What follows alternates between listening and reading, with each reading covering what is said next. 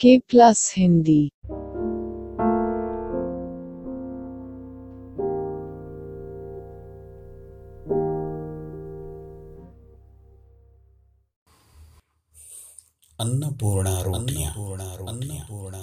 ईसा अपने शिष्यों के साथ धर्म प्रचार के लिए जा रहे थे।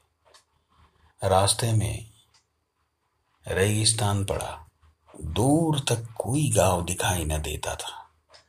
भोजन की समस्या उत्पन्न हुई तो ईसा ने कहा, जो कुछ तुम्हारे पास है, उसे इकट्ठा कर लो और मिल बांट कर खाओ।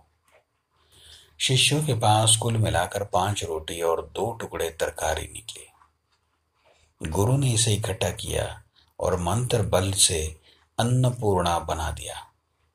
शिष्यों ने इसे भरपेट खाया और जो भूखे भिखारी उधर से निकले वे भी उसी से तृप्त हो गए। सोलोमन नामक शिष्य ने पूछा, गुरुवर, इतनी कम सामग्री में इतने लोगों की तृप्ति का रहस्य क्या है? ईसा ने कहा, हे शिष्यो, धर्मात्मा वह है जो खुद की नहीं, सबकी बात सोचता है। अपनी बचत सबके काम आए। इस विचार से ही तुम्हारी पाँच रोटी अक्षय अन्नपूर्णा बन गई। जो जोड़ते हैं वे ही भूखे रहेंगे। जिन्होंने देना सीख लिया है उनके लिए तृप्ति के साधन आप ही आज उठते हैं।